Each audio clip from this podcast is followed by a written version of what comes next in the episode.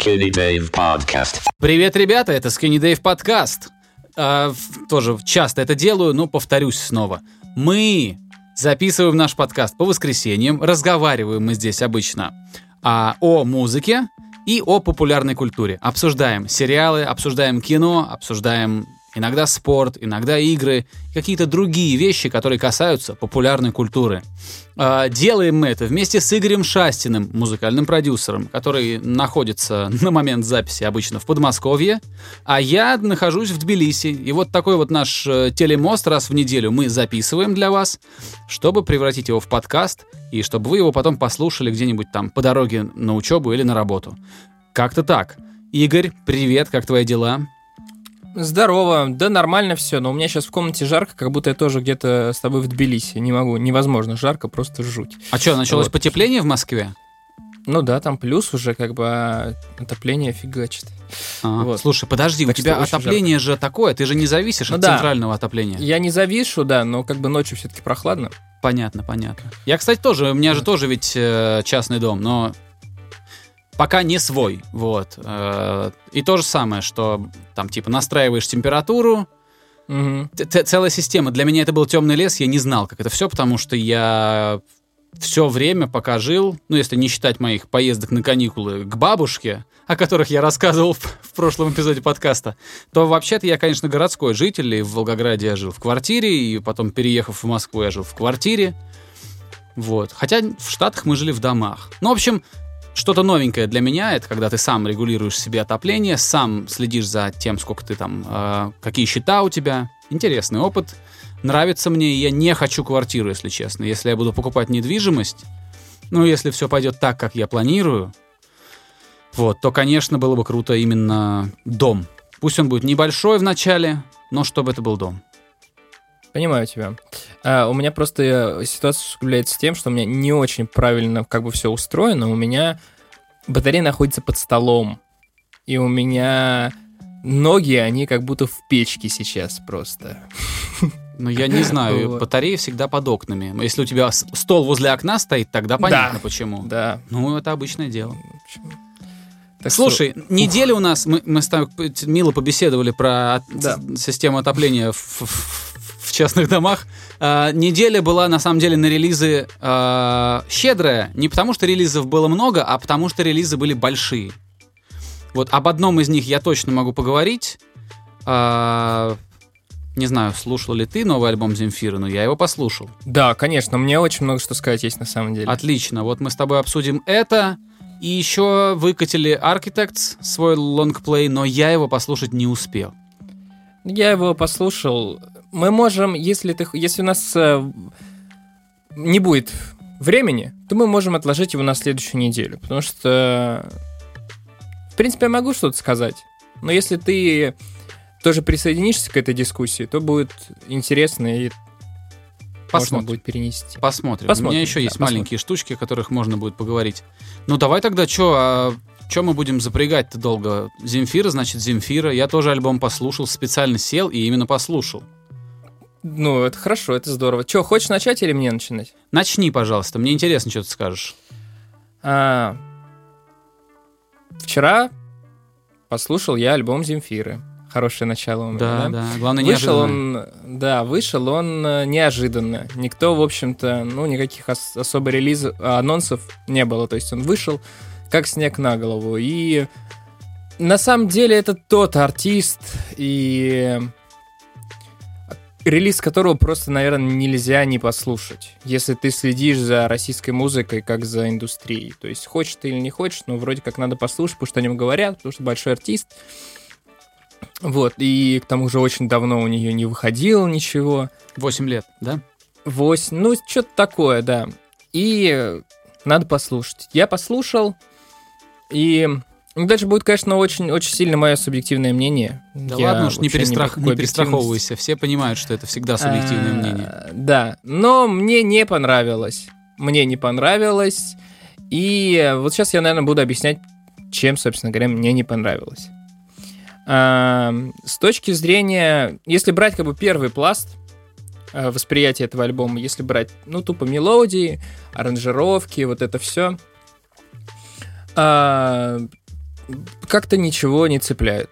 Они в основном очень схематичные, они достаточно простые, но эта схематичность и простота, на мой взгляд, никак не, не играет в плюс. То есть с точки зрения мелодий, например, вокальных или прочее, на мой взгляд, там нет ничего интересного. Ну, как бы... Ну, нет и нет, ладно. Аранжировки в основном, они звучат... Понимаешь, говорить несовременно, это... Ну, это глупо.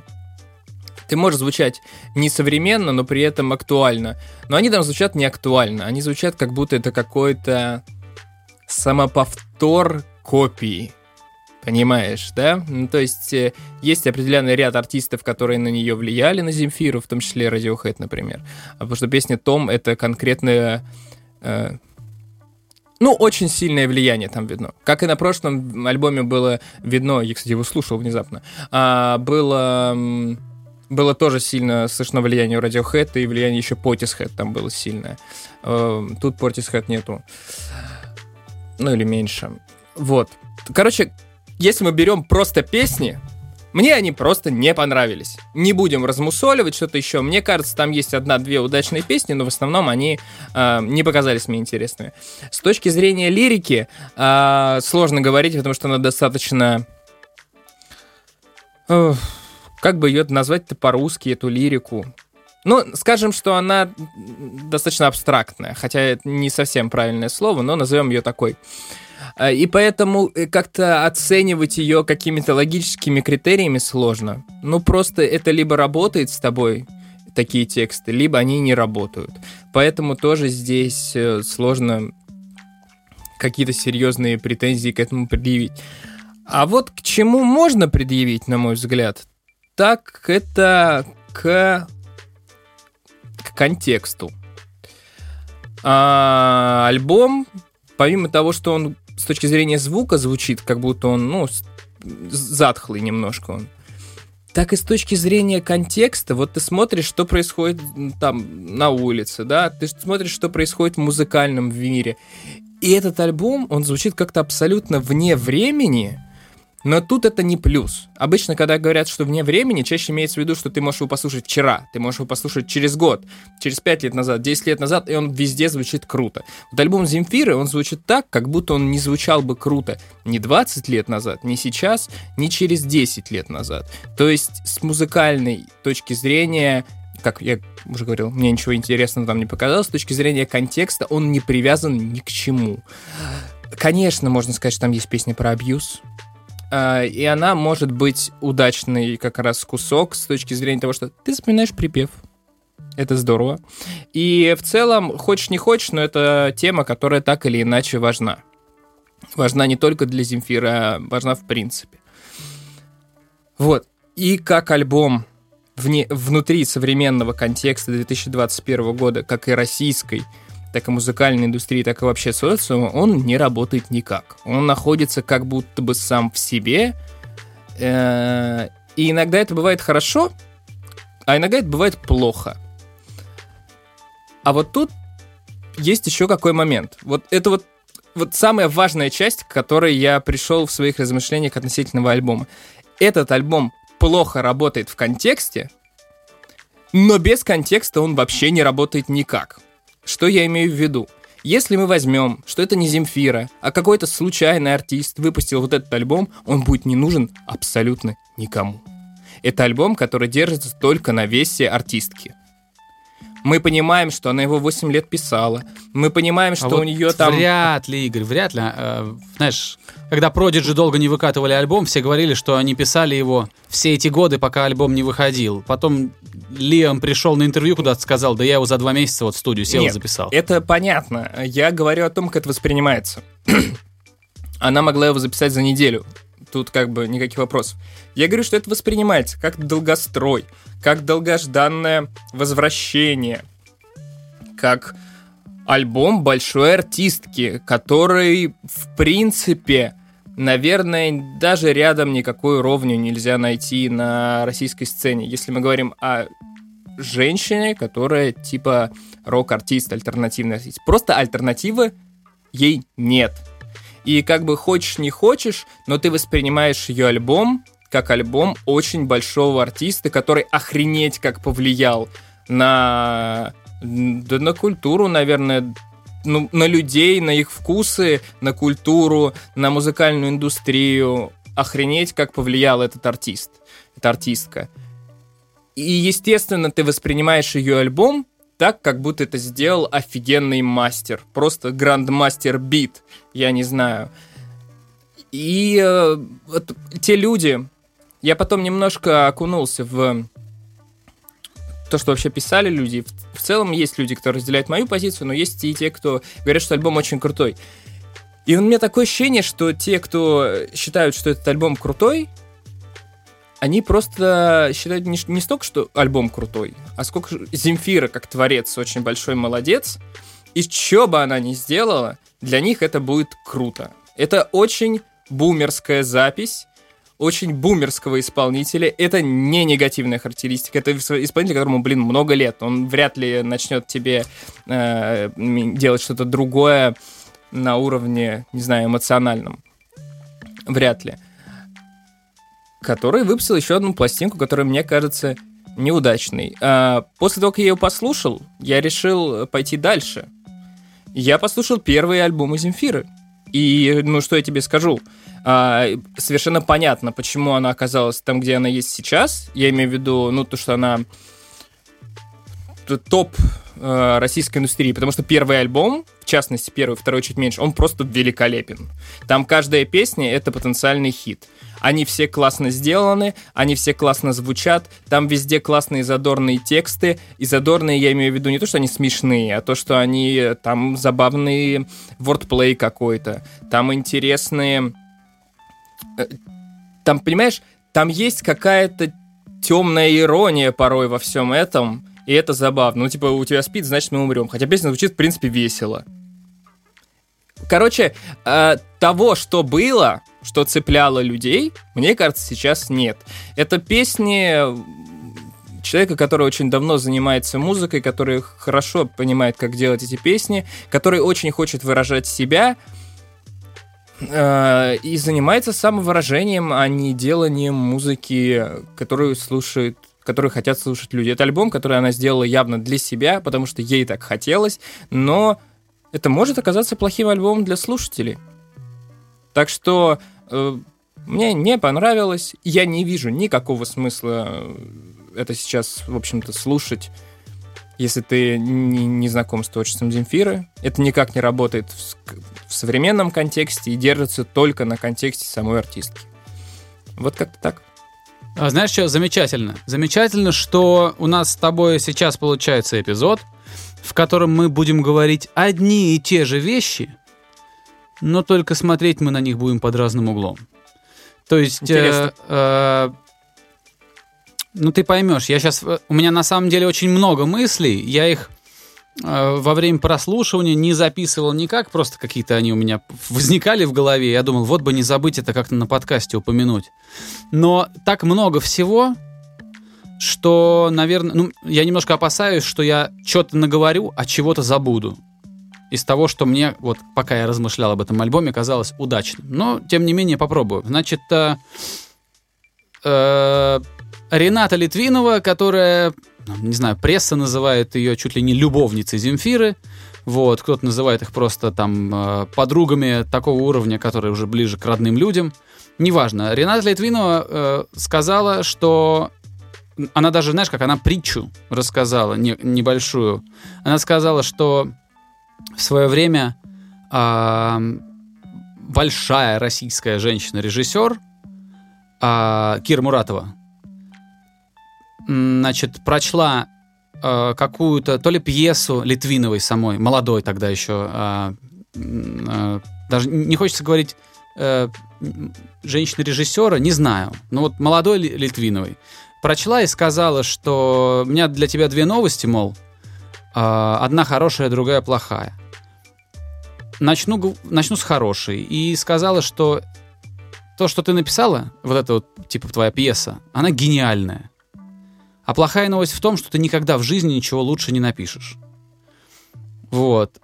И Литвинова говоря о новом альбоме Земфиры, она вот как раз говорит вот так, что это гениальный альбом, но я боюсь, что никогда после Земфира ничего лучше уже не напишет, что это потолок, типа по всем пунктам. Вернее, не потолок, она просто говорит, что она очень боится, что лучше уже не получится никогда. Что, конечно, добавляет э, силы этому заявлению, да? Представь так, если так аль- говорить об альбоме, то, ну, знаешь, можно его нехило так продать, да, такую интригу повесить. Вот. Естественно, после того, как Литвинова это сказала, э, мне очень захотелось послушать. И я послушал. И... Значит, э, что я хочу сказать? Я считаю, что Земфира никогда не была народным артистом. Даже если ей кто-нибудь повесит на нее такой знак, да, какой-то там, знаешь, какую-то медальку повесит на нее, де- даст ей надбавку к будущей пенсии, она от этого народнее не станет. Она будет звездой, да, она там будет очень важным артистом, человеком, который сформировал культуру э, новой постсоветской России, музыкальную и немузыкальную. Это абсолютный факт. Она, как ты, Игорь, заметил совершенно справедливо, женщина-музыкант, у которой нет никакого, как сказать, противовеса в России. Она единственная. Это такая, знаешь, Алла Борисовна Пугачева русского рока. Но только при том, что Алла Борисовна очень как бы влиятельная, да? Она могла одним своим словом перечеркнуть карьеру человека. Земфир никогда, как мне кажется, в эти игры не играла. Она могла покритиковать кого-то в, интер- в интернете, но это никак не ломало судьбу человека. Это было вот. Очень глупо просто. Да, ну неважно, как это было. Это было и было. Вот, но Земфира абсолютно такой, ну такой столб. А, вот. И вот этот ее альбом, вот она никогда не была народной и, и, и никогда не пыталась угодить никому. Но когда она появлялась... это все еще было что-то, что написано простым человеком, творческим, э, ищущим, сомневающимся, который немножко хочет нравиться, который все еще играет в эти игры, когда он пытается кому-то угодить, но только не, не как бы, как бы тебе сказать, не каким-то заискиванием, а именно угодить чем-то действительно интересным. А, И, наверное, тогда это было свежо, тогда это было дерзко, подростково.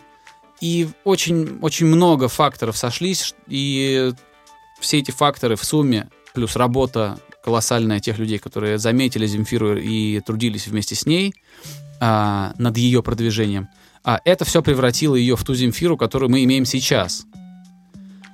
Извини, я перебью немножко. Я согласен с тобой. Первые вот два альбома, которые я слушал, дальше не успел, они действительно очень юношеские, по-хорошему. Да-да-да, это есть, замечательно. Там действительно молодость, чувствуется молодость. Такой, да-да-да.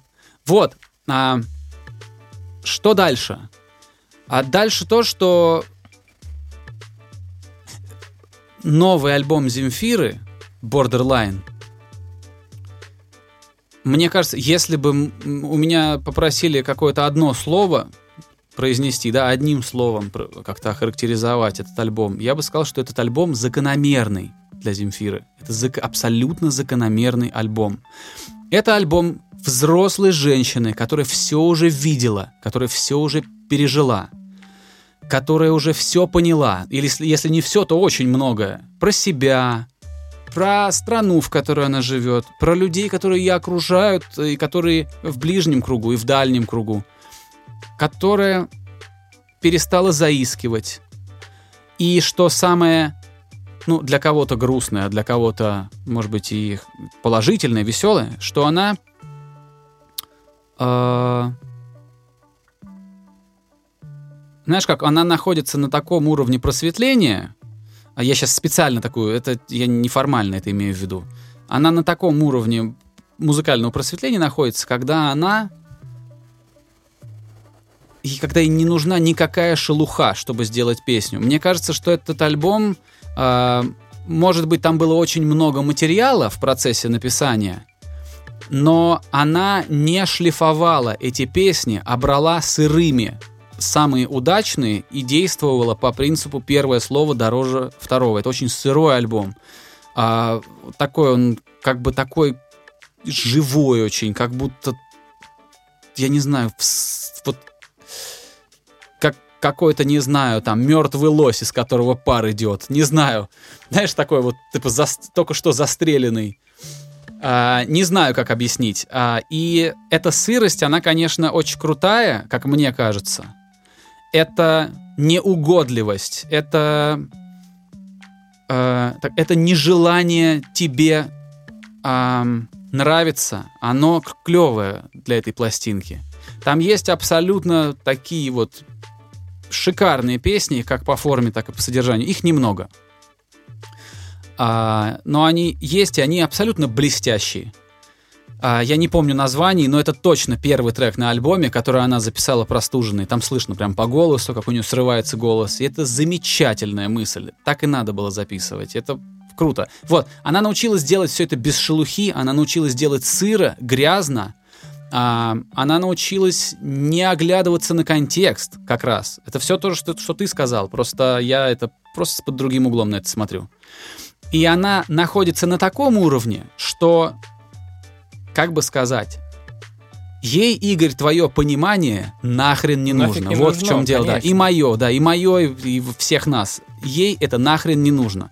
В чем я еще с тобой согласен, безусловно? В том, что это абсолютно, абсолютно привязанная к личности работа. Контекст, Игорь, мне кажется, это и есть сама Земфира. Не то, там, в какой стране она живет, в какое время, какие проблемы ее окружают. Контекст — это ее внутренний, внутренний мир. Контекст — это фигура Земфиры, которая вот вокруг себя обложилась баррикадами этих песен. Хорошая формулировка. Вот. И это как бы крутой альбом. Но это альбом, который не написан для того, чтобы его много стримили. Этот альбом, если бы его написал кто-то другой, возможно, исчез бы просто... в никуда, ушел бы как вода в песок и остался бы незамеченным, потому что здесь очень важна фигура того, кто это все тебе поет, кто это для тебя играет. Вот, но по мы звуку... говорим с тобой реально одно и то же. Да-да-да, абсолютно. По звуку да. Мне альбом как раз очень понравился, а, и я приведу такой пример. А, значит, э, то ли в гостях у Дудя, то ли в гостях у какого-нибудь э, диджея, ди-миксера на канале по студиям, не помню точно где, был Джакалип. А, человек, который... Ну, я его музыку никогда в плеере, наверное, не буду гонять, но я при этом отдаю ему должное. Я считаю, что он умеет делать красиво, по, ну, как бы жирно, хлестко, со вкусом, и при этом... безошибочно попадать в, в широкую вот, в аудиторию. И, значит, э, вот Джакалип, мне кажется, это у Дудя было, он как-то сказал, что, мол, я вот послушал последний альбом Jay-Z. И глупость он там сказал, я помню. И он сказал, что там, ну, звук-то, Юра, говорит, говно. Вот. И, значит, что, типа, все круто, но звук говно, что, как, типа, и аранжировки так себе. Он как-то вот очень так сказал, что это как раз тот случай, когда человек просто еще не приблизился к Jay-Z в, в своем вот, в своем вот этом... Еще третий глаз на лбу не открылся у него. Он еще, не, пони... он еще не понимает, насколько это круто. Вот в чем дело. Э, мне... Я, я не говорю, что я чем-то круче Джакалиба в музыкальном смысле. Э, во всяком случае, наши гонорары говорят об обратном. Э, вот. Э, но...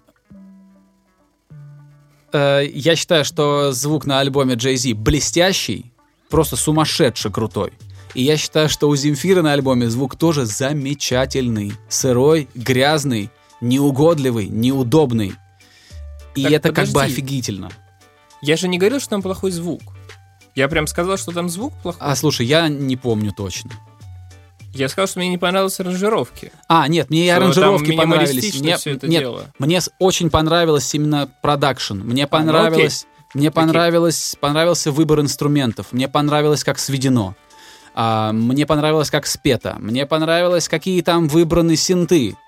А, мне это все понравилось. Мне это кажется очень уместным в таком альбоме. Но при этом я понимаю, что это не альбом хитмейкер, да, это не альбом, который будет рвать чарты. Этот альбом будет рвать чарты просто потому, что люди, которые тогда слушали Земфиру, захотят послушать этот альбом. И поэтому все эти люди дадут ей те прослушивания, которые вытолкнут эти треки на поверхность. И только тогда у них появится какой-то шанс, что кто-то их послушает на репите несколько раз. Но это не те песни, которые сами, появля... знаешь, которые сами себя продают, да, и которые, э, как ты говоришь, earworm, да, червяк, который в ухо тебе вот так раз-раз-раз, и ты поешь, поешь, подпеваешь, и просто переслушиваешь. Это, это не такие песни. Вот, э, что я могу сказать. Альбом мне понравился. Альбом я переслушивать не буду, но скорее потому, что... Как сказать? Это как какое-то хорошее кино, когда ты посмотрел его, понимаешь, что оно хорошее, но у тебя нет ни малейшего желания переживать это снова. Вот. Ну, я понимаю, что ты имеешь в виду. Вот, вот, вот такое вот у меня ощущение. Она крутая и... Э, как сказать? Она уже слишком высоко, понимаешь? И чтобы, ну, вот, кстати, кстати, чтобы называть этот альбом гениальным по-настоящему, надо очень хорошо знать Земфиру. И обрати внимание, кто этот альбом назвал гениальным. Один из самых близких людей Земфиры. То есть она знает, почему этот альбом гениальный. Я, как человек отстраненный и далекий, я не знаю, почему он гениальный, но что-то там есть такое, сырое, что такое, вот знаешь, что-то такое животрепещущее, что тебя дергает. Может быть... Короче, мне кажется, что без синдрома поиска глубинного смысла этой гениальности там не найти. Ну, я же ничего не искал. Я ничего не искал. Я, может быть, там, если собирать первые буквы из слов, пропуская по три слова, ты найдешь какое-нибудь скрытое послание. Ну, это ладно, я шучу. На самом деле, очень действительно интересный случай в нашем с тобой обсуждении, потому что мы говорим одно и то же, и меняется только отношение к тому, что мы услышали. Со мной пластинка не резонирует никак. А, может быть, из-за возраста, может быть, из-за того, что знакомство с Земфирой, ее а, рост творческий, и тоже происходило какое-то другое время для меня. А, под другим углом на все это все смотрелось. Мне просто... Ты вот, опять же, вопрос восприятия. Ты говоришь, Земфира крутая, туда-сюда. А мне кажется, ну не круто уже вот так вот сидеть э, за баррикадой в своем высоком песен. Замке, да? Да. Мне кажется, уже не круто. Мне, а мне кажется, кажется что неизбежно. Borderline... Это неизбежно. Мне кажется... Для человека, который может собрать где-то олимпийский, да, или где-то там большую арену, да, в любой момент, для него эта отстраненность, она закономерна. Я думаю, что, знаешь, в зале, когда Земфира выступает в Олимпийском, да, в каком-нибудь, на нее смотрят эти, там, несколько десятков тысяч глаз. И вот из этих людей, которые пришли на этот концерт, хорошо, если процента три по-настоящему понимают, что она вообще имеет в виду. Но ты понимаешь, что вот именно такой подход, который ты говоришь...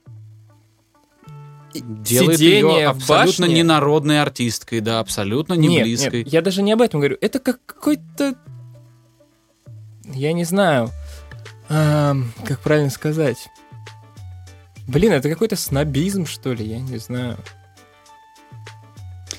То есть, мне, понимаешь, мне, у меня нет негатива к элитарной музыке. Но она как будто бы продается как элитарная, хотя она мне совсем такой не кажется. Я вот, тебя понимаю. Да, я ты понимаю, говоришь, о чем ты именно говоришь. О, об атрибутах элитарной культуры. Но я слушаю, но и не кажется мне они элитарные. Ты понимаешь, это то же самое, что... Э, я не знаю. Ты... Э, вот кирпич от Supreme. Вот он как бы стоит много денег. Он как бы элитарный. Но я смотрю на него, и для меня он кирпич. Может быть, я недостаточно действительно просветился. Но не нравится мне вот этот вот подход. Мне кажется, это все... как будто эпохой, которая должна вот закончиться. Для меня Borderline — это Borderline того, что надо вот все. Вот эта вот линия, Харе. после которой должен прийти кто-то другой. Какой-то другой человек, который вот Уже э, пришли. займет эту нишу. Кто? Уже пришли. Э, я думаю, что мы пока не очень знаем, но их много. Кто-то с Нет, гитарой, э... кто-то с синтом, кто-то, я не знаю. Я думаю, что подрастает кто-то, кто... Знаешь, свято место пусто не бывает. Нет, кто-то скоро разорвет Богу, так, что мы охренеем. Богу. Мы будем, видишь, с собой две эпохи зацепим. Потому что, мне кажется, это уже все очень-очень про прошлое. Вот. Это не обязательно плохо. Это все про прошлое. Вот, видишь, тебе кажется, что все это про прошлое, а мне, мне что-то подсказывает, что для Земфиры, Земфиры, для Земфиры, для Земфиры это не про прошлое, а про всегда. Она типа вообще вне, вне времени рассуждает. Так, вот такое, понимаешь? Она такой грустный, такой Танос, который убивает не потому, что любит убивать, а потому, что ему бесконечно тоскливо. Такой, знаешь, Понтий Пилат, у которого болит голова... И он просто хочет погладить собаку. Но это вот именно то, это именно то, о чем я говорил, что альбом действительно вне времени. Но как к этому относиться? Ну это да, личное дело каждого. Того, как относиться. Слушай, ну давай на то мы порешим. Мы полчаса говорим про альбом Земфиры. Это много. Много, много. И хорошо, что у нас ну, с тобой разные мнения. Это хоть какую-то это интригу добавляет. Да, раскрыли с разной стороны вопрос. Да, я тут, знаешь, что сделал? А, я тут э, взял, у меня была пара свободных дней, и я зарегистрировался на Fiverr.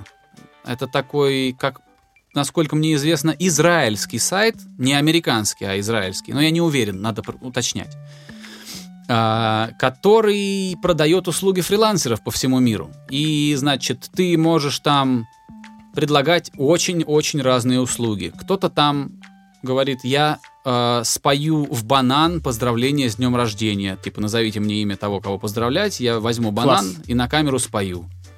Кто-то говорит, я вам станцую. Кто-то говорит, я буду сидеть и кивать головой под вашу песню шесть минут. Ну, то есть такое. А есть ну, люди, которые предлагают там услуги сведения, мастеринга, а, дикторские услуги, очень много всего. Я решил, рисунки, ну, блин. всякие иллюстрации. Там много очень, очень. Есть, ретушеры, э, три дэ, там, верстка, очень много всего. А люди, которые настраивают тебе рекламные посты в Инстаграме, продают нам свои услуги. Очень много. Вот, я решил, ну чё, ну давай попробую. Ну, блин, ну все-таки это же большая такая биржа. Это тот случай, когда не ты ищешь клиента, а он тебя. Все, что тебе нужно, это просто выполнять заказы хорошо и, и собирать нормальные отзывы. Вот, я, значит, сделал себе э, аккаунт. Пока ни хрена не разобрался, но точно посмотрел, как делают другие, и увидел, что очень низкий порог. Что меня раньше бесило на Fiverr, что там типа я профессиональный микс-инженер, а, там без пяти минут лауреат Грэмми, и, значит, у меня сведение начинается от двадцати долларов. Я думал, что за... И только потом я понял, что вот эта вот низкая цена в начале, это типа стартовое предложение, и ты сам можешь его выбирать. Например, знаешь, что я сделал? Я написал, что мои услуги начинаются от двадцати пяти долларов, но также указал, что двадцать пять долларов — это мастеринг. Не сведение. Mm-hmm. Я понял идею. Но, то есть это как бы завлекает человека посмотреть, кликнуть, потому что это очень низкая цена. Но при этом другие, как это называется, гиги, гиг, ну, от английского, там, типа, работенка, я не знаю, как еще. А, там могут быть дороже, то есть... Ты можешь там подниматься в цене и увеличивать... Там, свести музыку э, с вокалом. Типа, одна дорожка вокала, один бит.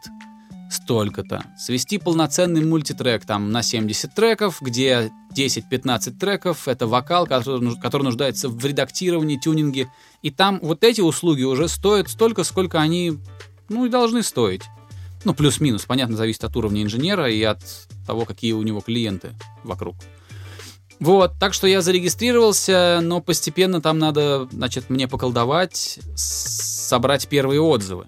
Но я это сделаю, попросив своих текущих клиентов, ближайшие их заказы... Провести через Fiverr. Формально, Fiverr. Да, то есть сделать это формально, не так, что там будет какая-то там Хитрость нет, я просто вот... Мы выполним это, они все сделают там, вся оплата. То есть я не хочу мимо кассы ничего, пусть все проведется прямо через Fiverr, пусть этот чертов Fiverr заберет свои двадцать процентов, ладно уж. Вот, ну вот так, попробую, буду держать в курсе, рассказывать, что там у меня, есть ли успехи, или я просто закрою этот аккаунт, посмотрим. Слушай, вот дай мне буквально тридцать секунд, потому что ты своей историей э, дал мне напоминалку относительно моих обещаний. Сейчас. Ну, пожалуйста, пожалуйста, давай, я, я сейчас могу что-нибудь поговорить на эту тему. Да, а, в Один из самых забавных да гигов, которые уже... я видел на Fiverr. Что-что, Игорь? Я же уже готов. Ну, давай, рассказывай. Один из самых забавных гигов, которые я там видел, а, ну, если не брать самые абсурдные, это, значит, диктор русскоязычный, который, типа, вот я вот за пять долларов начитаю сто, сто э, знаков вашего текста. Кажется, так. Или сто слов. сто слов, наверное. А, и, значит, я посмотрел, какие там люди за, за пять баксов читают тебе эти сто слов. И самое забавное, что там попадаются абсолютно такие вот, ну, лишенные синдрома самозванца персонажи, которые покупают себе ю эс би-микрофон и прям в квартире где-нибудь возле окна, напротив стены, с этими со всеми отражениями, как в сарае, записывают там свои приветственные эти... Там, я, я слушаю демо их и понимаю, что это очень плохо, но более того, что это технически плохо, а сам диктор половину звуков не может выговорить, то есть нету скилла. Вот, и ну, когда я смотрю на таких людей, я понимаю, что... Знаешь, есть такое рас... расхожее выражение, что скромность — это путь к бедности. Вот лучше не скромничать и делать. Да. Типа, даже если ты думаешь, что ты где-то не дотягиваешь по уровню, что ты где-то, может быть, не можешь такие деньги с клиента брать. М-м, рыночек порешает. Ты попробуй, а там посмотри. А не так, что ты будешь сидеть и ждать, пока ты возвысишься до уровня Земфиры, чтобы брать большие деньги со своих клиентов. Да, наверное, кто-то ты прав. Не, кто-то не очкует и берет деньги, и, несмотря на то, что там прям все, ну, совсем печальная печаль. Две вещи, надо сказать, и не забыть. Вот. Две, две. Да. Первое. Мы в прошлом эпизоде говорили про PayPal, и не совсем я там был корректен, конечно. Половину сказал правильно, половину нет. И вот Андрей Грязнов в комментариях в прошлый раз пояснил мне за PayPal, и, в общем-то, как я понял, он оказался прав. Действительно, у карты есть банковский счет, о котором ты как бы не совсем знаешь, если ты не задаешься вопросом. Но он есть, и можно его привязать к PayPal, и чуть сложнее это, чем с обычным переводом на карту, но все равно туда можно перевести. Так что спасибо, Андрей, все работает. Каюсь за косяк с PayPal. Слушай, не умею, ну, во-первых, вот у нас подкаст, который не претендует на какую-то прям достоверность. Мы всегда говорим, что если мы что-то там говорим, то это десять раз надо проверять и, ну, не принимать за истину в последней инстанции. Да ты нет, рассказал о PayPal ровно столько, сколько ты вот сам помнишь о нем, сколько ты вот на своем опыте. Ну, да. э, ну ты, ты... Ну, да, это понятно. Мне просто как бы несложно... признать ошибку. Но это правильно. Потому что, ну, это на самом косяк. Деле самое главное. Это очень важно. Это признак взрослого человека, когда ты можешь сказать да-да-да. Да, да. Вот. А относительно ю эс би-микрофона. Слушай, я абсолютно не техногик никакой. Я вот как с PayPal, с циферками и какими-то счетами. Я также не люблю с техникой именно, с какими-то ее техническими характеристиками. Слушай... Ничего плохого ты... в ю эс би-микрофонах нет. Да, вот у меня в этом и вопрос. А, от, особенно, если ты пишешь подкасты, ни, вообще ничего плохого. Я просто для примера это назвал, и все. У меня нет никакой, никакой предвзятости по отношению к какой-то там э, новобон, ново, новомодной технике в пределах сто - сто пятьдесят долларов, которую сейчас выпускают все производители, мейджор-производители, просто для того, чтобы низкий ценовой сегмент покрыть и продавать свое... Э, ну, больше продавать тем, кто ну, да. не профессиональный артист, не профессиональный диктор, подкастер там, и, и так далее. Так что я не, никакого снобизма у меня нет. Окей. Более Тогда... того, мне частенько пишут люди, друзья там или, или совсем не друзья, по-разному, которые говорят, слушай, вот хочу сделать подкаст, не знаю, что мне нужно. Какой микрофон? Например, я всегда советую, всем советую брать микрофон обычный, типа Shure эс эм пятьдесят восемь. Это потолок, можно дешевле, можно за пятьдесят баксов. А, потому что это обычный шнуровой микрофон, а, динамический, который... Ты, ты можешь с этим микрофоном в парке на лавочке записывать подкаст, и он будет нормально звучать. Вот, потому что, и ровно потому, что это не конденсаторный высокочувствительный микрофон, который очень требователен к комнате. И поэтому я всем советую, что там не хватает, нет сто баксов на Shure эс эм пятьдесят восемь, ищешь аналоги в интернете от более скромных производителей. Ну, не совсем Китай-Китай, но это... И прям вообще. Если можно там сэкономить на, на аудиоинтерфейсе, там, ну, там, возьми одноканальный, типа, самый дешманский, пофигу. То есть... Главное, чтобы это не был какой-то Алиэкспресс, просто потому что ты там заплатишь, и он внутри там у него что-нибудь там, не знаю, там просто... Пока он будет ехать, его один раз стукнут в коробочку где-нибудь там в контейнере, и там контакт отойдет, и все. Поэтому, ну, надо брать хотя бы от более-менее именитого производителя, но вовсе не обязательно брать за бешеные деньги. So, я видел м- многих, что хотят типа подкаст делать, и во что бы то ни стало хотят микрофон себе какой-нибудь такой, знаешь, чтобы он выглядел там, ну, конденсатор, но он же лучше голос пишет.